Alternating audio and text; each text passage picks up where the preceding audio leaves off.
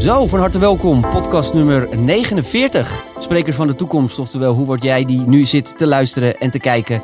De betaald spreker van de toekomst. En vandaag iemand in de studio. En ik ja, ben ontzettend blij dat hij tijd heeft vrijgemaakt in zijn overvolle agenda.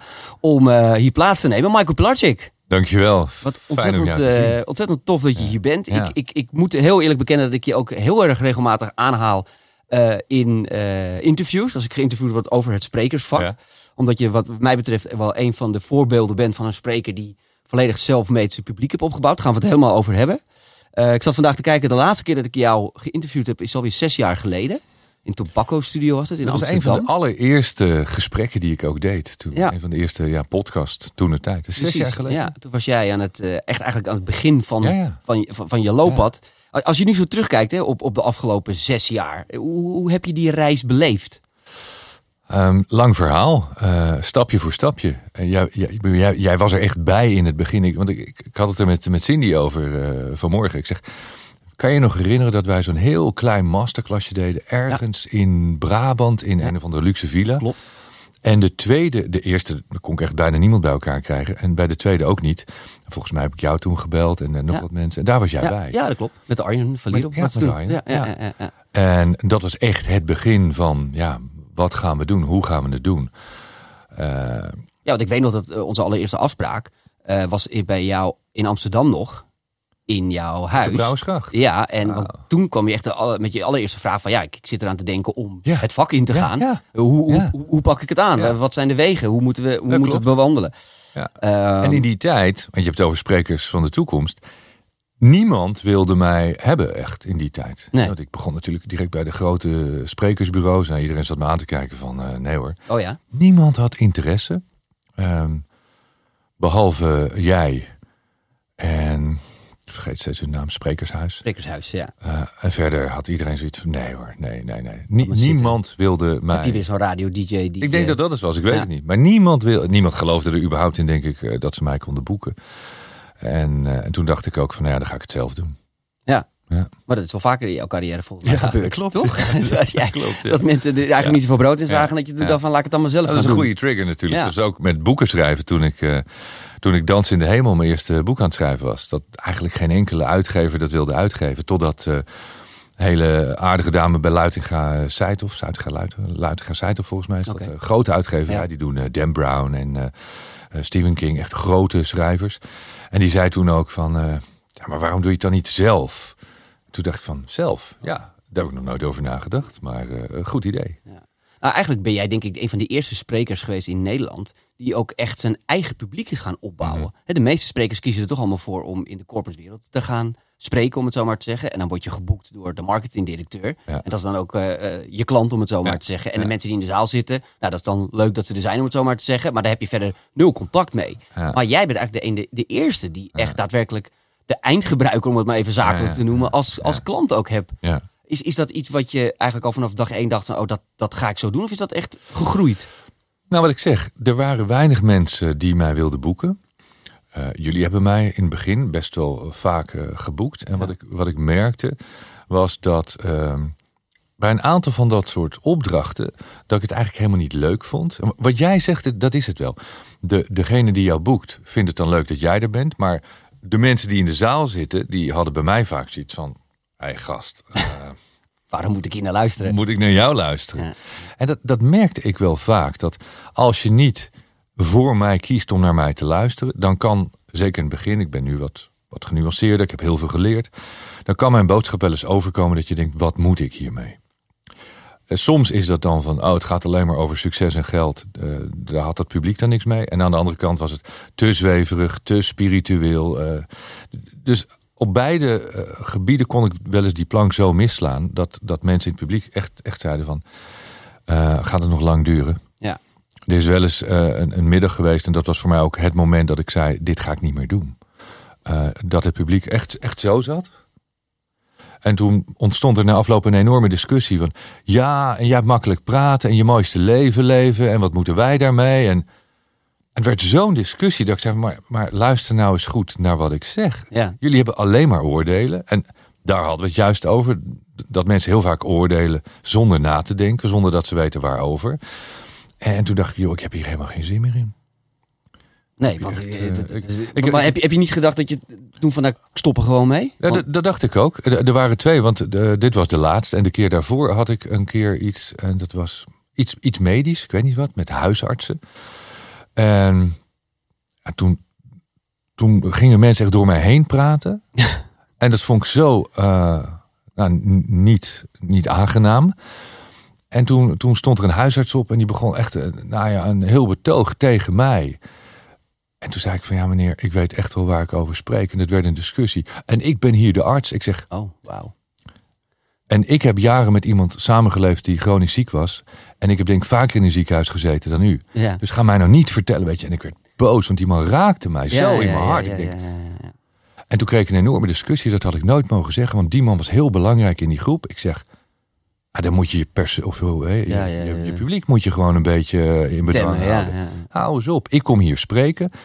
En de opdracht was, en, en, en, dat zou je misschien ook wel herkennen, de opdracht van degene die mij geboekt had, je moet een beetje prikkelen. Oh, ja. je, je, moet een beetje, hè, het is een beetje saai allemaal. Jij moet een beetje zorgen voor. Uh, beetje, een beetje oppeppen. Dus jij ging ook nog wel lekker de, de goed dus in. Dacht, ja, ja, dit is de opdracht. komen. Ja, En ik bedoelde het allemaal goed, want ik wilde een, een discussie uh, op, op touw zetten, maar dat liep zo uit de hand. En na die twee incidenten dacht ik, ik vind het niet meer leuk. Maar dat is ook wel. Maar ik, bedoel, ik kan me voorstellen dat je toen ook nog wel een soort van kwetsbaar op zo'n podium staat. Want het waren een van de eerste keer dat je je verhaal deelde. kleine zaaltjes. Er was niet eens een podium. Je stond in een zaaltje met 20 of met 50 mensen. Heel klein. Ja.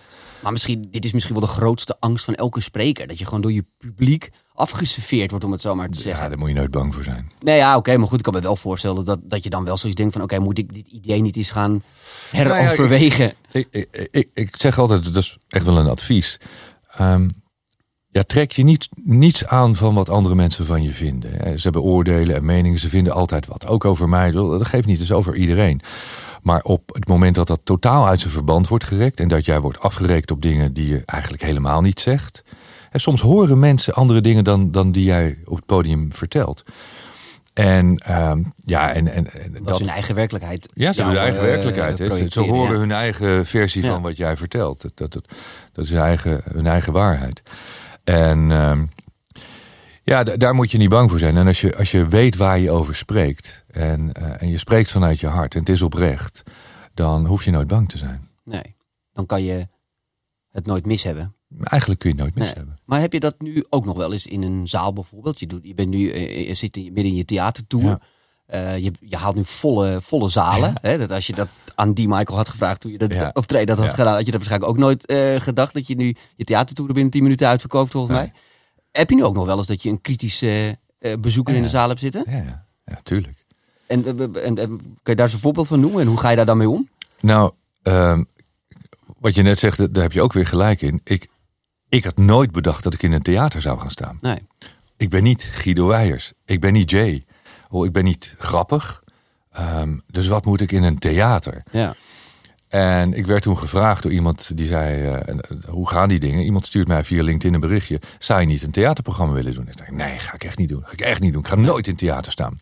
Want ik zeg altijd eerst nee. nee. En daar ging ik over nadenken. Toen dacht ik: Ja, Oké, okay, nou ja, ik ga het gesprek aan. Misschien als het over meditatie mag gaan of rust in je hoofd of zoiets. Dat, dat, dat is misschien wel leuk. Want jij weet wat ik doe. Dat zijn programma's die duren nou, een hele dag of twee dagen, twaalf uur uh, achter elkaar. Lang, lange programma's.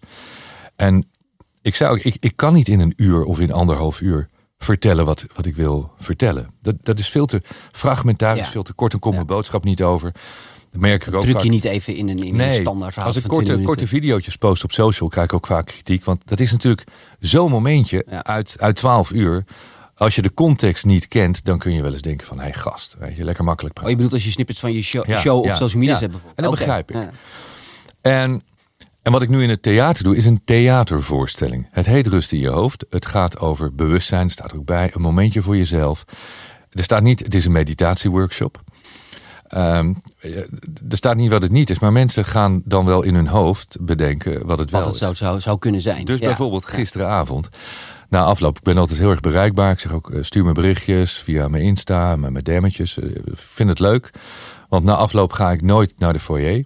Dat heeft een reden, omdat mensen echt twee, drie uur in de rij gaan staan uh, om een praatje te maken. En dan, ja, Ja. als ik om tien uur klaar ben en ik sta om half één, één uur nog in de foyer, dat trek ik niet. Nee, Dat- en, en ik denk dat mensen ook heel graag dan hun levensverhaal aan je Ja, dus kwijt willen. En, En, dat, en dat, dat is moeilijk voor te stellen, maar ik reken het altijd voor. Dus als er 180 mensen in de rij staan en ik ben één minuut bezig met jou, dat is drie uur. Maar ik ben meestal niet één minuut bezig, want dan zeg jij, ja, ik zit met een klein probleempje, eh, mag ik even? En dat oh is ja. en dan is het een mega zo'n probleem. levensvraag, Ja, ja. waarop ik niet in een minuut even antwoord kan Nee. geven. Dus ik doe dat heel veel meer. succes ermee, eh, Ja, meneer. dat gaat niet, dat gaat nee, niet. nee. Maar ik zeg wel, als je na afloop even een berichtje stuurt, kan ik dat s'avonds na afloop. Ik Oh kan toch nooit direct slapen. Zit ik een uurtje of anderhalf op mijn Insta een beetje, een beetje antwoord te geven. Dat vind ik prima. En dus gisteravond zegt iemand, ja, ik was toch wel een beetje teleurgesteld. Want ik had verwacht dat we de hele avond zouden gaan mediteren. Oh. Die dacht gewoon, de, de- de- het wordt echt een meditatieshow. Ja, we, we gaan Oh. anderhalf uur mediteren. Ja. En eh, toen zei ik ook maar, waar kwam die verwachting vandaan? Waar, waar heb je dat gelezen? Misschien heb ik dat verkeerd gecommuniceerd. Staat er ergens dat we een, een meditatieworkshop ja, doen? kan natuurlijk. Hè, dat Zei ze, nee, nee, nee, nee, nee, nee. Dat, maar dat, dat dacht ik. Ja, Ik zeg, ja, maar dat is, dat is dus interessant. Want jij dacht dat. En dit is waar de hele show over gaat. Het gaat over hoe wij denken. En het gaat over, over levenswijsheid. Ik zeg ook, het, het gaat over levenskunst. En ik stel heel veel vragen. Je moet nadenken. En uiteindelijk ga je wel met rust in je hoofd weg. Maar ook wel met heel veel vragen om, om mee naar huis te nemen. Ehm, er zijn natuurlijk ook altijd mensen die mee moeten. Dus Oké, eh, eh, John, eh, ik ga, dus Ja. ga met me mee. Ja, of, ja, of- of- ja, of ja. jij gaat en je zegt eh, te- te- tegen hem van, hij gaat nou mee. Ja, en hij zegt, gaat er niet alleen zitten. Ja, gast, er zijn of andere secteleider, uh, zweeft heeft die gast, daar ga ik niet naartoe. Dus, dus jouw stoere vriend gaat met jou mee. Oh, ja, en die ja, zit ja. daar natuurlijk een beetje zo Ja. van, eh, oh, en dan in het begin, nou ja, het begin zou ik niet vertellen, maar het begin is zo onvoorspelbaar dat mensen dat echt niet van mij verwachten. Dus die zitten al tien minuten. Wat wordt dit voor een avond? Dit, Wat- ben ik? dit- ja, waar ben ik? Pff, zo Dit ken wel, is dit Michael Pelagic? dat klopt helemaal niet. Dit, dit is iets wat hij nog nooit gedaan heeft. En vervolgens eh, zitten er heel veel grappen in. En ondanks dat ik niet grappig ben, maar het, weet je, in zo'n situatie komen er si- situaties die grappig zijn en dat er gelachen wordt. Ja. En ehm, ja, dan zie je vaak dat gedurende zo'n show bijna altijd iedereen wel meegaat. Oh ja. Het, het is na afloop nooit zo dat ik eh, iemand krijg met kritiek van... joh, het was helemaal ruk, eh, ik wil mijn geld terug. eh, Oh ja. Wat ben jij een eikel? Misschien zijn die mensen er wel, maar die, die reageren Nee, dan niet. precies. Ook wel fijn. Maar heel vaak is het van, hé, hey, ik was erbij, want ik moest mee met hem. En ik was heel sceptisch. En ik dacht ook van, wat een zweefteef. Maar jezus, wat heb jij een inzicht gegeven. Ik ben er eens over na gaan denken. En uh, dankjewel, topavond. Ja. En dat vind ik mooi. Ja. En dat ik die mensen naar binnen eigenlijk niet voor jou zijn die- niet gekomen. Die we niet wilden, toch eh Ja, weten, want- want dat mee te is- nemen. Ja. En natuurlijk, ik doe het voor de volgers en voor de fans. Maar ik doe het ook om andere mensen die, die nog niet zo denken, ook op die manier te gaan laten denken. Ja, want- anders, ja, dan, dan blijf je voor je eigen publiek Ja. spelen. Die uiteindelijk misschien ook wel tot fan om te dopen. Ja, maar meer ook fans. om... Je bent eigenlijk een van de enige sprekers waar ik mee over fran- fans Ja. kan praten. Ik, ik zou eigenlijk niet, niet weten wie er gek, hè? nog meer... Ja, weet je, Charlotte Labé noemen we net al. eh, Dat soort type sprekers. Die zijn wel steeds wel meer... heel veel volgers. Die, die, die gaan ook steeds meer die kant op. Ja. Die is natuurlijk met publiek bezig. Precies, ja. Maar als jij, ehm, als jij voor een bedrijf spreekt, dan bouw je niet echt fans op. Er zijn wel mensen die denken, oh, dat is die gast van. Precies. Maar het is niet dat, Ja. je, dat je een fanbase Ja. hebt. En, en, en nou ja, toen ik begon, wat was het, 2014. Dat haal ik ook altijd aan als mensen zeggen, ja, maar jij trekt volle zalen, jij verkoopt honderdduizenden boeken. Ik zeg, ja, maar toen ik begon, verkocht ik niet één boek. Niemand wilde het uitgeven. En dat praten we over acht jaar geleden. Niemand wilde mij boeken als spreker. Ehm, en ik had nul volgers toen ik begon met mijn, met mijn social media kanalen. Ja, en, en nu zijn het er heel veel. Ja. Maar ik begon met niks. Maar dat is al altijd wat mensen bij ondernemerschap zien. Eigenlijk altijd alleen maar het eindresultaat. Ja, maar jij hebt makkelijk praten. Ja. Bent ondernemer. Weet je, alsof je ergens een zak geld meekrijgt om ondernemer te spelen. Maar die zien die hele reis er naartoe, zien ze niet. Eh, over die reis gesproken. Ik, ik denk dat jij wel een van de... Nou ja, je bent wel echt een voorbeeldspreker voor heel veel sprekers in Nederland. Ik, ik, ik krijg natuurlijk het, alle sprekers van Nederland in mijn Ja. kantoor te zitten. Iedereen die, die spreker wil worden of spreker is. En jouw naam valt eigenlijk 9 van de 10 keer in die gesprekken, Oh ja. altijd. Eh, ook omdat ik door jou heel erg door- op het inzicht ben gekomen dat mensen eigenlijk in het begin van hun carrière al moeten gaan kiezen of ze de corporate kant op willen Ja. of de publieke kant. Dat is eigenlijk door jou, en Ja. hou ik jou, haal ik jou ook altijd als voorbeelden aan, dat dat mensen al heel erg nadenken. Want je merkt door sprekers zoals jij dat er meer sprekers zijn die die kant eigenlijk heel graag op Ja. willen. Ja. Eh, maar ja, dat zeg ik ook altijd wel. Dat, dat vergt wel een hele andere marketingstrategie dan eh, de corporate wereld, om het zo maar te zeggen. Ja. Ehm, maar als jij nu zo terugkijkt op je carrière, wat denk je, wat maakt jou dan zo'n goede spreker? En waarom heb jij deze following weten op te bouwen? En die vraag zou ik ook wel in jou willen stellen. ja, ik kan hem wel beantwoorden, maar dat heb ik al in heel veel interviews gedaan. Dus ik wil ja? graag van jou horen. Nou, ik, um, ik, ik, ik doe het omdat ik, uh, omdat ik het moet doen. Uh, er is voor. Ik, ja, dat klinkt natuurlijk een beetje. Ik doe het niet omdat ik beroemd wil worden. Of om, eh, omdat ik. ik wil niet op het podium staan om, om gezien te worden. Ik vind het wel best, al zie je me niet. Ik wil graag een boodschap doorgeven. Dat, dat is voor mij de essentie waarom ik doe wat ik doe. Ik kan ook lekker in mijn tuintje gaan zitten en genieten van het leven. Dat vind ik ook fantastisch. Maar... Ja, is dat zo? Is dat echt zo? Ja, dat is echt zo. Maar jij kent mij heel goed. Mijn drive is extreem. Uh, ik, wil, ik wil altijd alles eruit halen wat erin zit. En ik zie wat het met mensen doet. En in het begin waren dat een paar mensen. En daarna werden het er meer. En nu zijn het er heel veel. Maar ik zie hoe ik beetje bij beetje, één voor één, het leven van mensen kan richting kan geven. Ik zeg altijd, ik verander jouw leven niet. Maar ik geef je wel inzicht. Ik ben een richting aanwijzer. En daarna kies jij welke richting je op wil. En mensen vertrouwen mij daarin en luisteren. Die, die denken niet, oh, ik lees dat boek, ik gooi het weg en ik ga lekker door zoals het ging. Nee, die gaan er heel vaak iets mee doen. En doordat ik het echt oprecht doe, en ik durf te zeggen, ik weet waar ik over spreek. Ik heb een track record, ik ben... Uh, ik heb alle kanten van, van uh, links, rechts en boven en onder wel gezien. Zowel van het leven als van, van ondernemen. Dus, dus ik spreek uit, uit ervaring. Um, wat, dat kan ik nog wel toelichten. leg het wel eens uit. Mensen die in het water vallen, die dan gered worden, die eh, denken vaak dat ze ervaringsdeskundigen zijn, omdat ze in het water zijn gevallen. En dit, dit is een metafoor die je kunt toepassen in heel veel gevallen. Daarna gaan ze zwemles geven aan anderen. Dan zeg ik, je maakt een kleine fout. Iemand heeft jou gered. Voordat jij andere mensen kan leren hoe ze kunnen zwemmen, moet je eerst leren zwemmen. Je bent alleen gered. Je hebt in het water gelegen. Maar je kan nog niet zwemmen en dus niet zwemles geven. En dat zie ik natuurlijk wel gebeuren. Veel mensen die op een podium gaan staan, die denken: ik ga ook spreken. Ik ga spreken, want ik wil veel volgers, ik wil veel applaus hebben. Ik denk dat ik daar makkelijk veel geld mee kan verdienen. Dat is niet de juiste intentie. Nee, dan ben je met het eindresultaat bezig. Dat is niet goed. Nee. Dat resultaat komt als jij de juiste weg er naartoe aflegt. En, en daar is tijd voor nodig. Ja. Daar, daar is echt tijd voor nodig. Want de allereerste keer toen ik mijn eigen event wilde organiseren toen weet ik nog wel dat ik een, uh, een zaal wilde huren waar 300 man in, in, kon. In Amsterdam. En dat Cindy zei, maar waar gaan die mensen vandaan komen? Ik zei, ja. weet ik veel. Als ik kaartjes ga verkopen, dan komen die vanzelf. Ja, zei ze. Maar ik echt, uh, niemand kent je. Ja, ze kennen je van vroeger, uit een vorig leven. Maar daarvoor gaan ze niet komen. En niemand weet wat je nu doet. Dus niemand gelooft je. Nou ja, dat, dat was ook zo. Ja. Toen ik begon, want mensen zeggen wel eens, ja, maar je had een voorsprong, want je, was, je was al bekend van de radio. Nou, de eerste jaren, ik weet niet of jij dat nog kan herinneren, maar tot pak een beet vier jaar geleden en soms nu nog, hè, ex-DJ. Ehm, er werd altijd teruggekeken naar wat ik had gedaan. Ja. Ik zag je zelfs als de, als de automotive guy. Want jij, ook dat jij stond heel lang. Ook gedaan. Hoe dat? Uh, al die auto-events uh, te presenteren. Ja. En, en, en, de interviews en de koppen in de kranten waren meestal. Uh, oud radio DJ. Oud radio DJ heeft het licht gezien. Ja, media miljonair. Predik nu over geluk. Dus het, het, werd heel erg in een hoek geduwd. Uh, wat, wat, waar ik zelf, uh, nou, dat was ik niet, dat deed ik helemaal niet. En dat, ook dit was weer dat, dat ja, framen, dat oordeel, dat ik dacht van, hé, maar kom nou eens luisteren. Kom nou eens luisteren wat ik doe. En er kwam niemand. Dus Cindy had uh, totaal gelijk met die 300 mensen. Dat, sterker nog, wat ik je net zei, we kregen er niet eens vijf bij elkaar toen ik mijn eerste mini-masterklasje deed. Ja.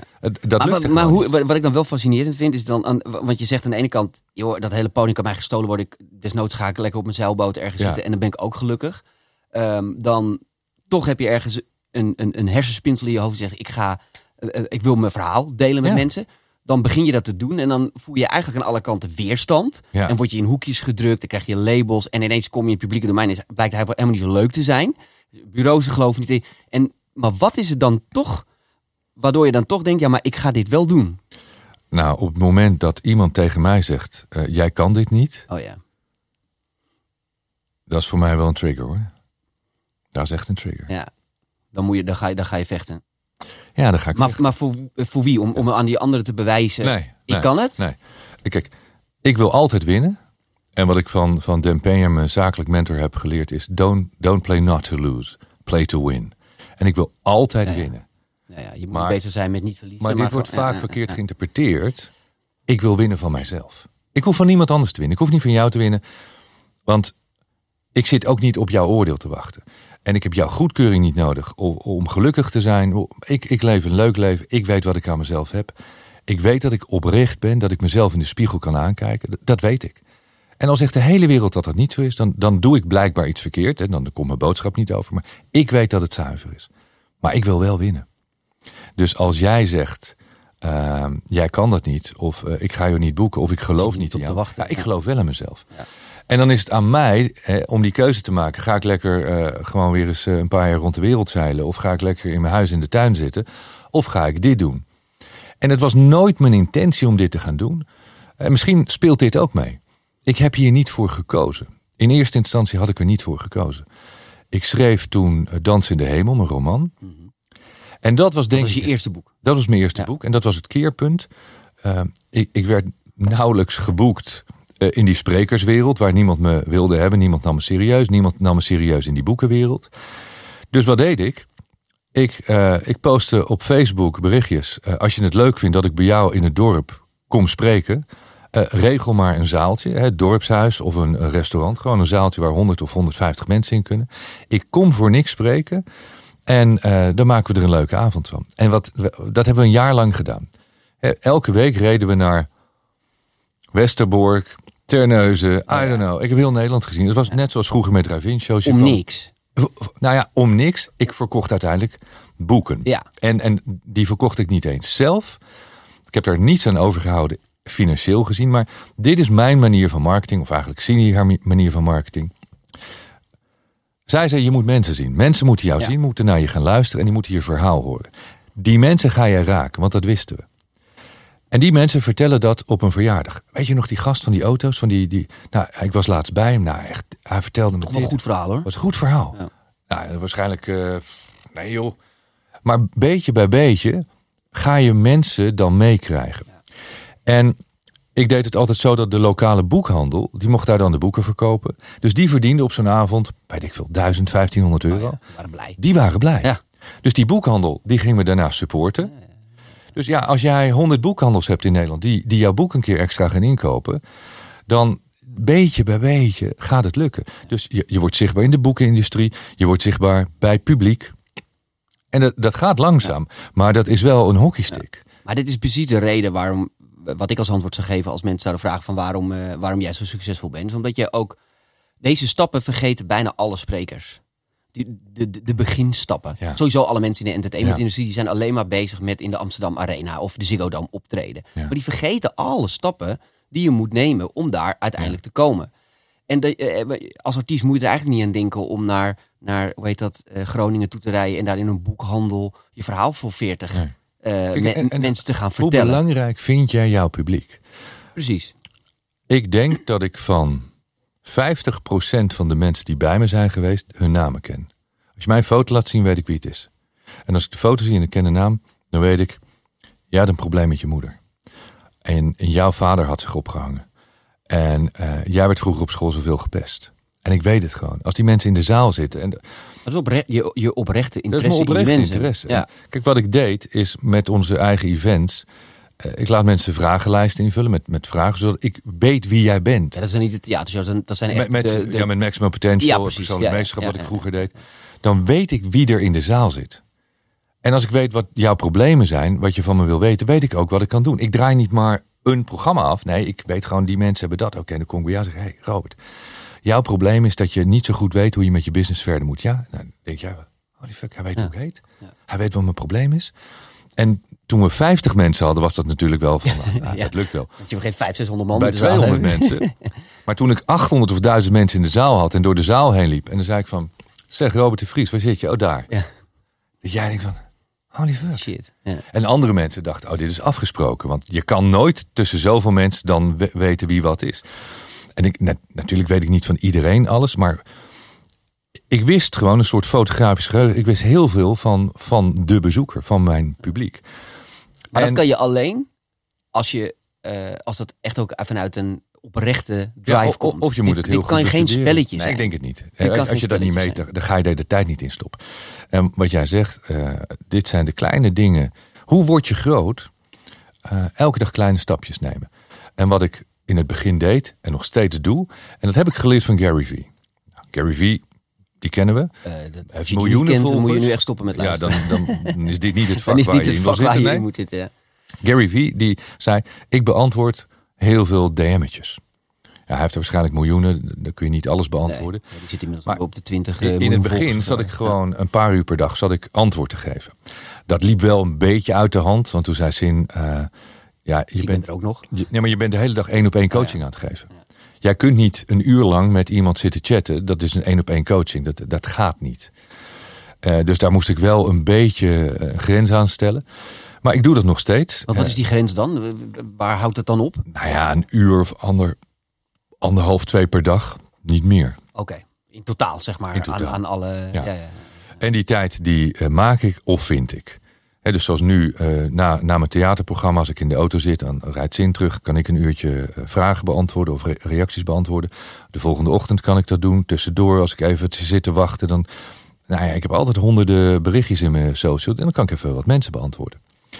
Nou, vanaf het begin heb ik dat natuurlijk gedaan. Nog steeds. En ik laat niemand anders dat doen.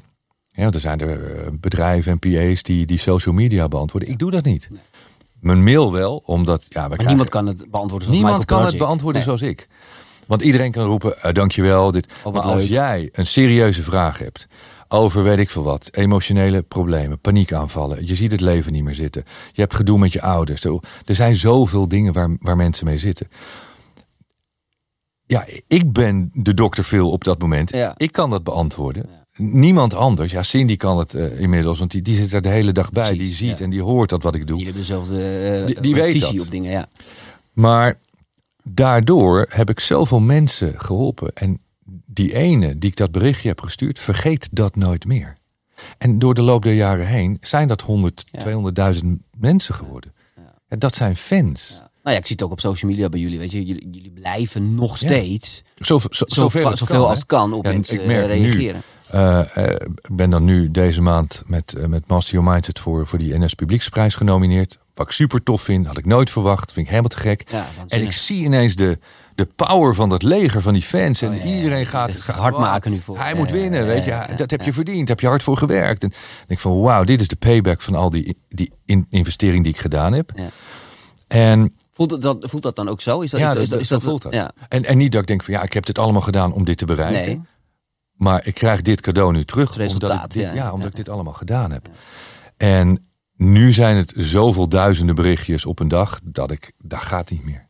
Hey, ik, ik beantwoord wat ik kan, maar dit, ik kan niet meer alles overzien. hè. Maar weet je, wat jij bent denk ik eh, er enorm goed in geslaagd. Ook om je, je zakelijkheid hè, en je business inzicht te combineren met het, het spreker zijn. Mhm. Ja. Hè, want je, jij hebt echt wel een brand om jezelf heen gebouwd. Ja. Ehm, als, iemand, als iemand er nu zit te kijken en denkt van... God, ja, weet je, Mike Platt, wauw, wat, dat, dat, dat is ook mijn pad. Mhm. Hoe, hoe, hoe kijk jij business-wise naar jezelf? Hoe, hoe, hoe pak je dat aan? Maak je, ga je plannen maken? Is is dat allemaal vingerspitsengevoel? Of hoe, hoe werk jij?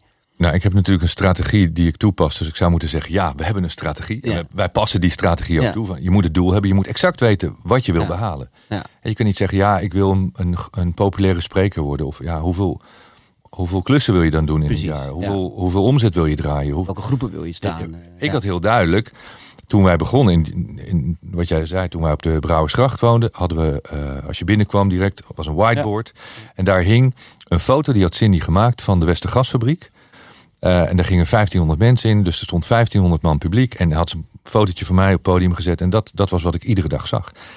En daar stond bij 2018. Ja, dan heb ik dat, dat doe ik dat. En dat was natuurlijk, dit is visualiseren. Dus dat was het doel stellen, heel duidelijk, heel concreet maken, visualiseren. En in voorjaar 2018 stond ik in de Midden-Nederlandhallen in Barneveld. Met eh 1500 mensen. Ja. Geen beste gast, maar... eh, Geen Westergas. Dus Nee. ja, weet je, en dat Locaties is ook, in- het hoeft niet altijd Nee, nee, die locatie te zijn, maar het waren wel die mensen Ja. met dat event en dat Ja. was gelukt. Maar jij zegt, eh, ja, marketing of iets. Het is niet dat wij een marketingplan voor mij hebben of we gaan me zo profileren. Ik doe gewoon wat ik doe. ja, want is het dan ook zo dat je gewoon heel erg bij jezelf bent gebleven. En Ja, dit, want dit is Michael, al die dus dit zijn mijn en merkwaarden, om het zo maar te Al zeggen. die mensen om mij, ja, niet om mij heen, maar eh, laten we zeggen de externe partij die zegt, nee, we willen je zo zo gaan doen en dit. En je moet zorgen, je Insta moet er zo uitzien. Video's Oh, ja, mogen niet eh, langer dan dit en dit. Ik zei, nou, mijn Insta is, is één chaos. Eh, er zit geen patroon in, geen regelmaat. Ik doe wat ik doe. Maar is het echt zo? Want het, zo, Ja. zo oogt het niet. Wel, kijk maar eens goed. Nou ja, oké, misschien dat het dan, eh, weet het niet, heel lekker op elkaar afgestemd is. Maar, Nee, maar het, het voelt wel alsof er een idee achter mooie- zit. Nee, er zit geen idee achter. Grappig. Ja. Er zit ook geen structuur achter. Ik post wanneer ik dat wil, wanneer ik er zin in heb. Eh, niet van, ja, je moet eh, dan posten als beste moment van de dag, drie keer per dag. Nee, Nee? Het wordt, ik doe, het wordt ook niet van tevoren bedacht. Het is gewoon dat ik denk van, nou, dit is leuk, dit post ik. Dus je een soort plan van, oké, Nee. maandag post ik dit, Nee, en dinsdag heb ik dat. en dan is het vrouwendag, dus dan steek ik in op... eh, daar ben je helemaal niet mee bezig. Nooit. Het is gewoon puur, oké, dit komt in me op, dit filmpje heb ik. Ja. Dat gaan we nu posten. Ja, ja. Wat grappig. Dat had ik niet, eh, eerlijk gezegd niet verwacht. Nee, dus daar zit geen plan achter. Eh, er, zit, er zit natuurlijk wel een, een plan en een structuur achter de, de events die we organiseren. Ja. En, en, en net zoals jullie eh, al heel lang niks hebben kunnen doen, konden wij ineens geen live events doen. Maximum Ja, Potential Corona, ja. kon niet doorgaan. Ehm, de theatershows, eh, het was echt, het was in een half uur allemaal uitverkocht. De hele tour was uitverkocht. En toen kon het niet doorgaan. En je ziet wel nu, hè, want het heeft twee, tweeënhalf jaar stilgelegen. Nu zie je ineens dat die verkoop moeilijker gaat. Ik verkoop alles uit, maar wel pas in de Ja, laatste ja. twee weken voor, voor de Maar voorstelling. het is al überhaupt uniek dat je nu in deze tijd uitverkoopt. Dat- dat zeggen de- de- bijna de theater, geen enkele eh, theatershow nee. verkoopt uit. Nou ja, wel, want, want Jay is altijd uitverkocht. Nou ja, oké, maar dat zie je dus. Dat zijn dus wel mensen met een, met een aanhang, om het zo maar Ja, te zeggen. Maar zelfs in de musicalwereld, ik ken de, de wereld heel goed. Daar daar, daar is echt een hele moeilijke Het is moeilijk. Het is ook moeilijk. Het is ook moeilijk. Dus ehm, wij moesten ook onze strategie omgooien. Toen hebben we een complete studio gebouwd waar we online eigenlijk ons maximum potential event konden gaan doen. En nu voor het eerst, want ik durfde het dit jaar echt niet aan. Ik, ik was te onzeker of dat zou gaan lukken. Jij weet, weet zelf met events Zeker. organiseren. Grote investering, risico. Ja, ik, durf, ik durf het eerlijk gezegd nog niet aan hoor. Groot niet. Nee. Nou, dit jaar durfde ik het ook niet. En ik heb nu eh, voor 1, 2, 3 juni volgend jaar, 2023, voor het eerst dan weer na vier jaar gaan we Maximum Potential doen. Mainstage, Brabanthallen. Tussen de 3 en de 4000 mensen. Ja, ik heb het vier jaar niet gedaan. Eh, het kan zijn dat heel veel mensen echt zitten te wachten. Zo, ah, eindelijk weer eens live. Hè. Na al dat online ben ik klaar mee.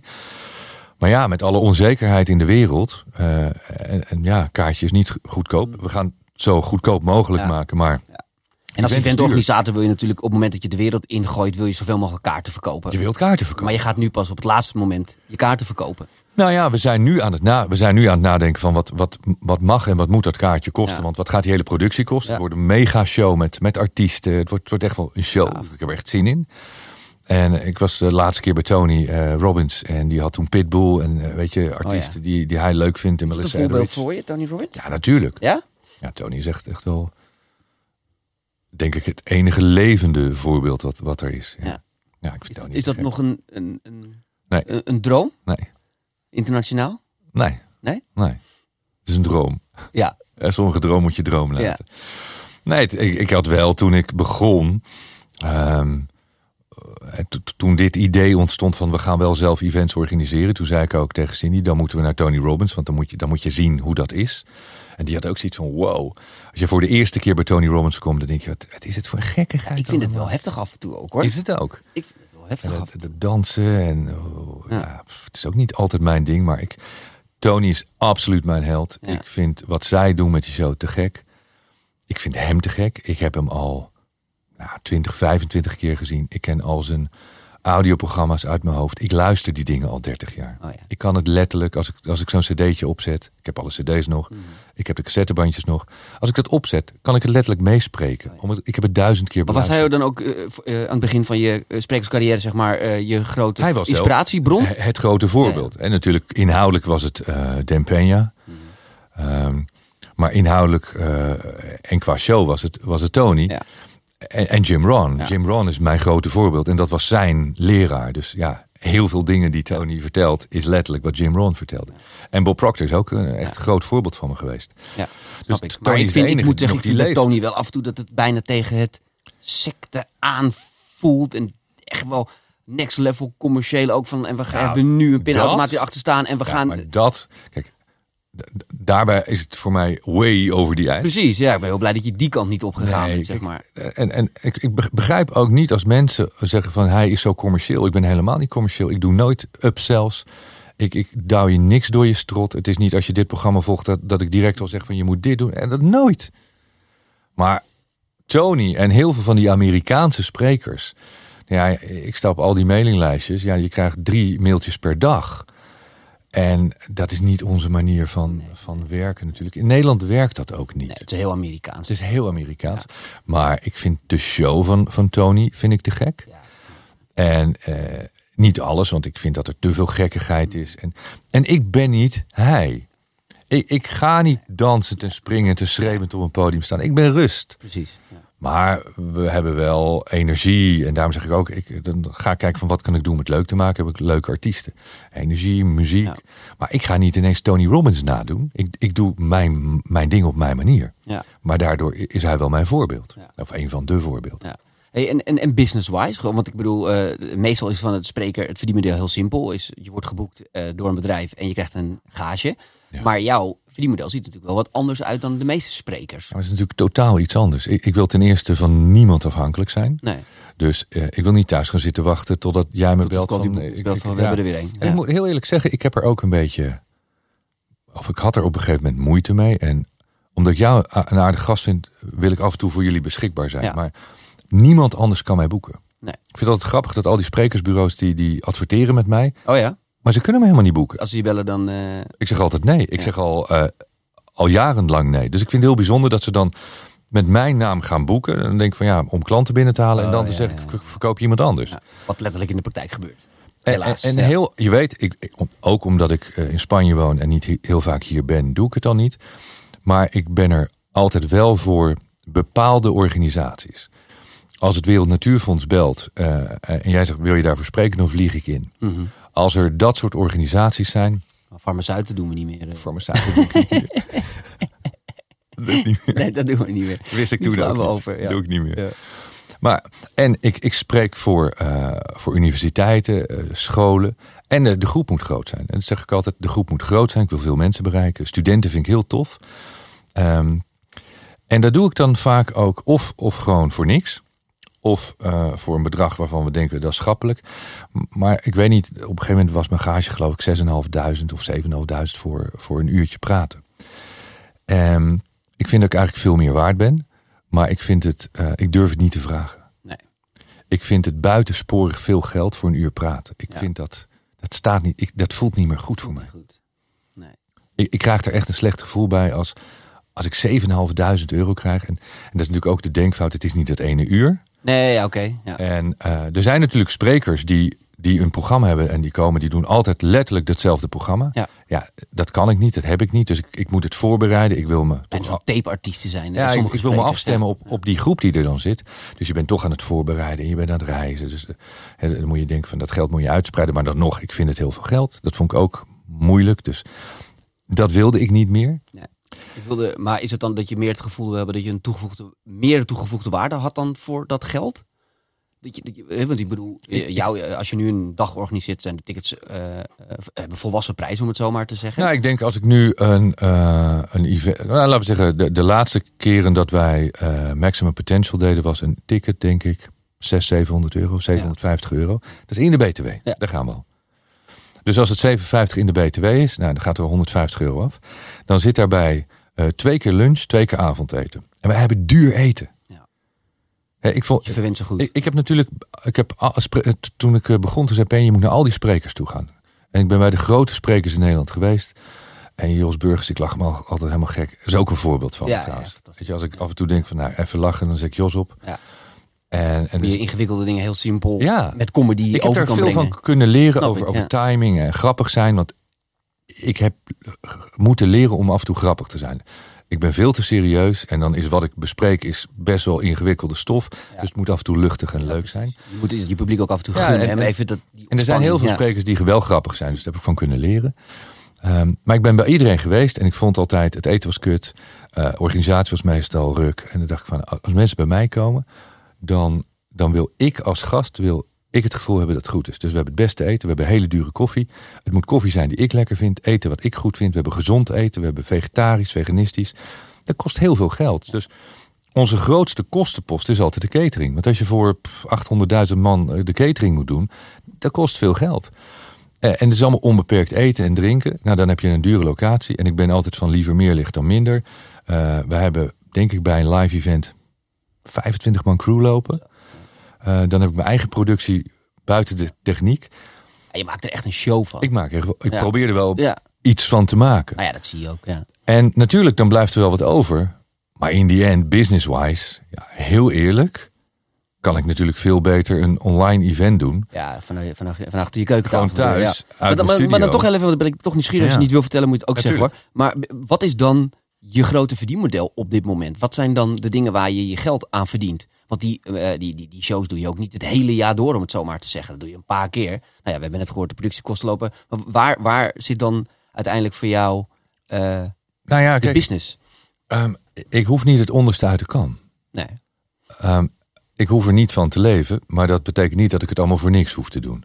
Nee. Dat vond ik mooi. Jim Rohn zei ook altijd: ja, ik doe het niet voor het geld, maar ik vraag wel geld voor. Ja. Ja. Dat is logisch. Daar ben je ook veel te zakelijk voor om. om... Nou, ook dat. Ik, ik, ja, en ik vind ook, waarom zou ik het allemaal voor niks doen? Nee. Uh, ik heb zo vaak kaartjes weggegeven voor onze events aan mensen dat ik dacht van ja, die kan het niet betalen, die heeft het moeilijk. Oh ja. En weet je wie er nooit komen opdagen? Die. 80% van de mensen die gratis kaartjes ja. geeft, die komen niet. Nee, dus dat doen we waarde aan. Ja. Nee, heeft geen waarde. En um, als je overal een beetje verdient, dan is het goed. Dus ik heb natuurlijk mijn boeken. Ik verkoop, nou wat zou ik verkopen? 100, 100.000 boeken plus per jaar verkoop ik. In eigen beheer. In eigen beheer. Het is mijn uitgeverij. We hebben niet veel kosten. Uh, dus de uitgeefster en ik hebben 50-50 dat bedrijf. Nou, dat betekent dat alles wat overblijft, dat delen we. Uh, en als je 100.000 boeken per jaar verkoopt, dan, dan blijft er wel wat over. En we hebben dan de online programma's die we doen. We hebben de, de live events die we dan nu weer kunnen doen. Nu de theatershows. Dus het zijn al, ik zeg altijd multiple streams of income. Ja. En dan verdien ik hier en daar nog wel eens met, met een huis dat ik koop of verkoop. En ik investeer nog wel eens een klein beetje. Ik heb meditation moments. Ja, de app. We hebben 150, denk ik, 160.000 gebruikers elke dag. Hè? Iedere dag. En wereldwijd zijn het er nog veel meer. Ja, ja dat, dat is een paar cent elke keer die ik elke maand krijg. Uh, maar, maar, daar een hele grote ook een beetje geld ja. aan. Maar daar werken ook wel twintig mensen. En moet je niet er werken twintig mensen uh, om die app. Draaien, ja. draaiend te houden. Holy shit. Ik denk wel Wat meer. Is het dan content creatie vooral? Nou ja, je hebt uh, de appbouwers, de technische developers, die zijn altijd bezig om het bij te houden, nieuwe dingen te ontwikkelen. We hebben twee componisten die muziek maken. Uh, ik spreek in, we hebben andere mensen inmiddels die inspreken. Uh, Robert Bridgman die is uh, dingen voor ons gaan maken.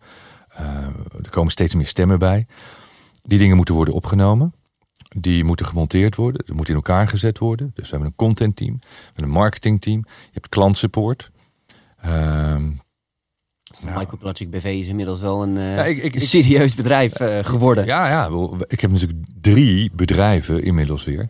En ik moet wel zeggen, de, de app uh, heb ik volledig uit handen gegeven. Ik ben met Cindy wel voor het grootste gedeelte eigenaar. Maar het managementteam is mede-eigenaar. Iedereen heeft aandelen. Het, het, is voor hun net zo'n groot belang als voor ons.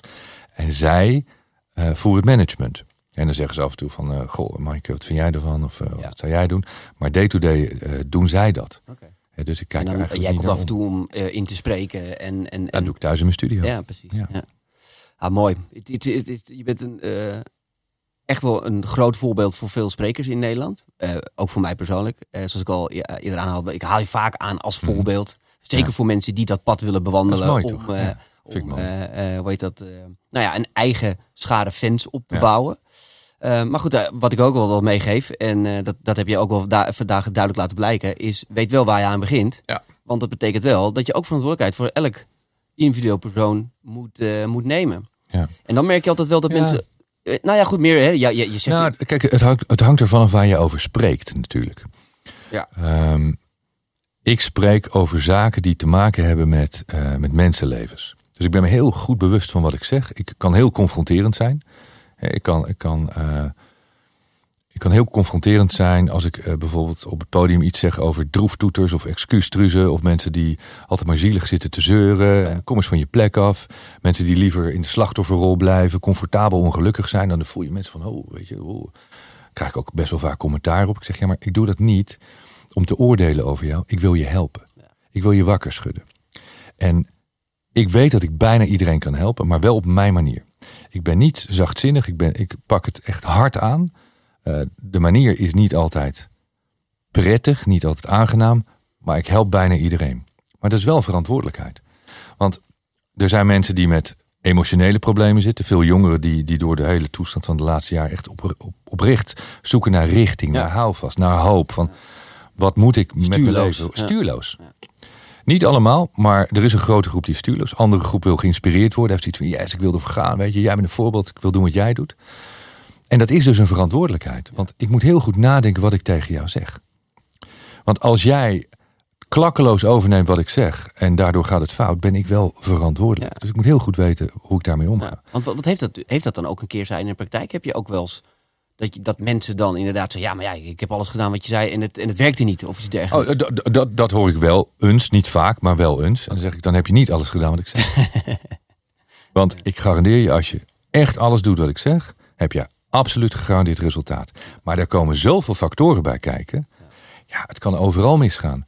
Als jij nog steeds geen zelfvertrouwen hebt, geen eigenwaarde, je communicatie is ruk, niemand begrijpt je, je komt niet uit je woorden. Je, je vindt jezelf helemaal fantastisch, maar dat ben je niet. Je moet jezelf eerlijk in de ogen kunnen kijken. Ben je eerlijk tegen jezelf?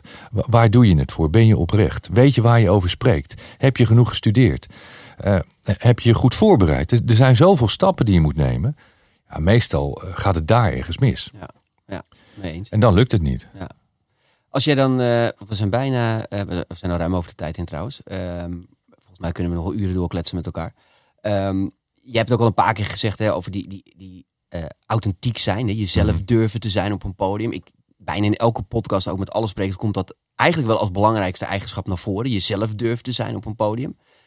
Maar het grappige is, is dat uh, jezelf zijn klinkt heel eenvoudig, maar het allerlastigste wat er is. Hmm, waarom? Nou ja, dat is, dus, dat is dus ook de vraag die ik jou stel. Waarom is het vaak zo in de praktijk voor mensen zo lastig om gewoon zich freaking zelf te durven te zijn. Omdat we allemaal uh, aannames op onszelf leggen hoe we zouden moeten zijn. Mhm. Ehm, heb, je, heb jij tips bijvoorbeeld voor mensen of, of voor sprekers om, om dichter bij zichzelf te kunnen komen? Kijk, het grootste probleem is dat de meeste mensen weten niet wie ze zijn. Als jij niet weet wie je bent, hoe kan je dan bij jezelf blijven? Ja. Dan lukt dat niet. Dat, dat gaat niet. Dus dan ga je bij iets blijven waarvan je denkt dat je dat bent. Dus je moet echt, echt terug naar jezelf. En uh, ook dat kan soms wat minder prettig zijn. Want dan, ja, dan moet je echt gaan zoeken van wie ben ik? Waar zitten de kantjes die een beetje te scherp zijn? Waar moet ik kijken? Wie wil ik zijn? En luister naar mensen in jouw omgeving die, die, die jou goed kennen. Ik, ik heb aan mijn beste vrienden, mensen in mijn omgeving gevraagd van kom eens naar mijn show kijken, kom eens luisteren. Wat vind je niet goed? Oh ja. Waar vind je dat ik mezelf kan verbeteren? En die kwamen met feedback terug dat ik dacht van oké, dit had ik niet verwacht. Zeker niet gehoopt.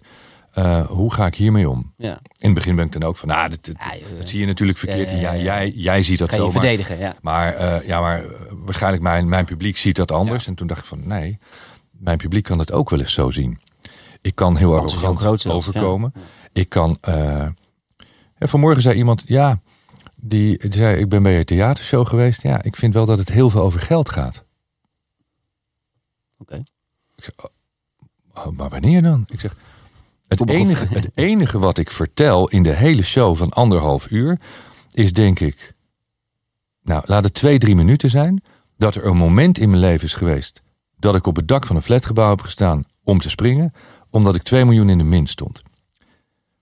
Nou, dat, dat duurt ongeveer een minuut. En daarna zeg ik, wie heeft er wel eens geldzorgen? Dat is een vraag, want het leven wordt duur, we hebben inflatie, het is moeilijk.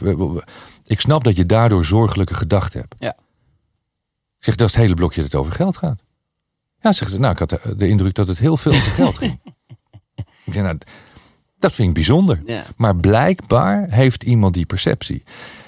En als je het zelf niet ziet, omdat dat jouw blinde vlek is, moet je heel goed leren van hoe ziet het publiek mij?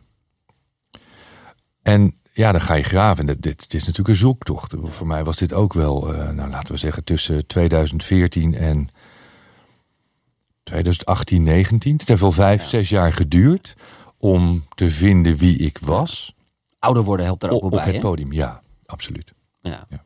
Als je, als, eh, Ja. Wat zou het toch een Ja. feest zijn als je op je twintigste al helder hebt wie je bent. Ik, ik, ik kom Het ze wel eens tegen. mooi. Je hebt ze wel eens En, mensen, en, maar... en je verandert steeds. Ja je- ook dat. je Zeker. steeds. ja, ja, ja. Als jij mij... Het zou mooi zijn als je jezelf als een soort hologram naast jezelf kan zetten van, van vijf, tien jaar geleden en nu. En eh, kijk naar je persoonlijke waarden. Mijn persoonlijke waarden zijn veranderd ten opzichte van tien jaar geleden. En zeker ten opzichte van twintig jaar geleden. Dus nou, het beste tip is lees mijn boek. Ja. Eh, daar staat het in. En dat helpt echt. Ga met jezelf aan de slag.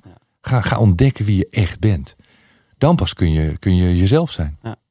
En kan je een succesvol spreker worden uiteindelijk. Dat denk ik, ja. Ja. ja. Mooi. Ehm, tot slot. Mhm. Want we hadden het net over dromen, we hadden het over doelen. Ehm, je hebt dromen, maar dat zijn niet altijd doelen, begreep ik al. Zijn er ook nog doelen als inspirator, noem ik het dan maar eventjes, om, het, om hem plat te slaan? Eh, heb, heb je doelen?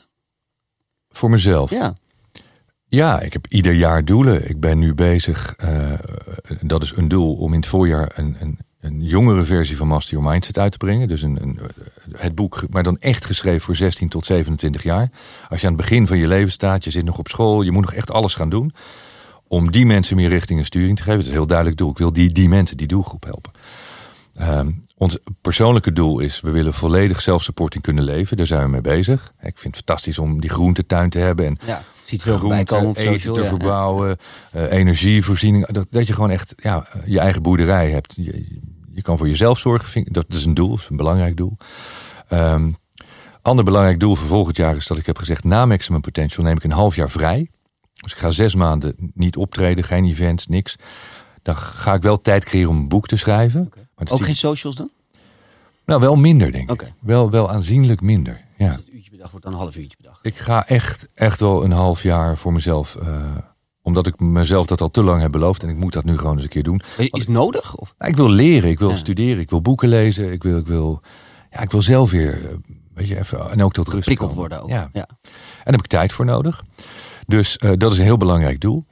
En qua wat we doen, is het, eh, wat we nu doen, ben ik heel blij mee.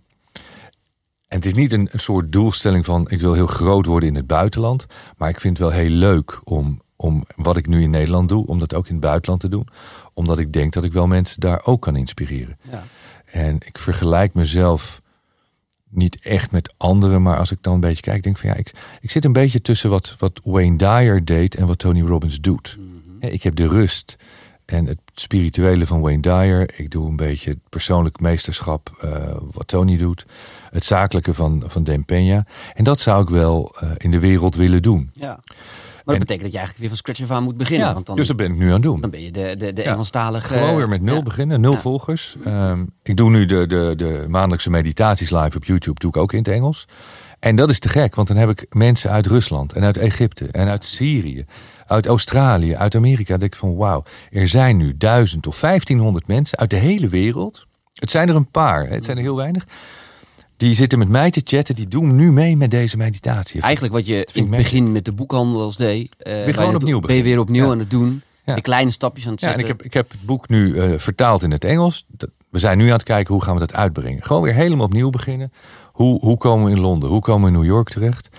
En als je zegt een droom. Ik had nooit gedacht dat ik theater zo leuk zou vinden. Ik vind het echt heel leuk. Maar ja, ik ben natuurlijk niet Guido.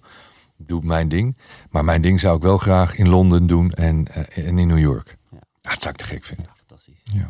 Nou, leuk. Ik eh, heb bijna eh, alle vertrouwen. Ik heb alle vertrouwen erin dat, dat, dat wij elkaar over zes jaar weer spreken. Ja, en dan waarschijnlijk in New York. En moet in het Engels doen om ja, toch een beetje de, de Ja, vent. want als je daar een tijdje bent geweest, dan... Nee, of course. Ja, je gaat moeilijk vanzelf wel praten natuurlijk. Hey, Michael, onwijs bedankt eh, Super voor bedankt voor, de uitnodiging. Ja. Dankjewel. Dankjewel. Jullie allemaal bedankt voor het eh, kijken en luisteren naar deze podcast. Eh, de 49e, zoals ik in het begin al zei. Dus is dit de eerste podcast die je ziet of luistert, dan, nou, dan heb je nog heel wat huiswerk te doen om alle andere 48 ook door te spitten.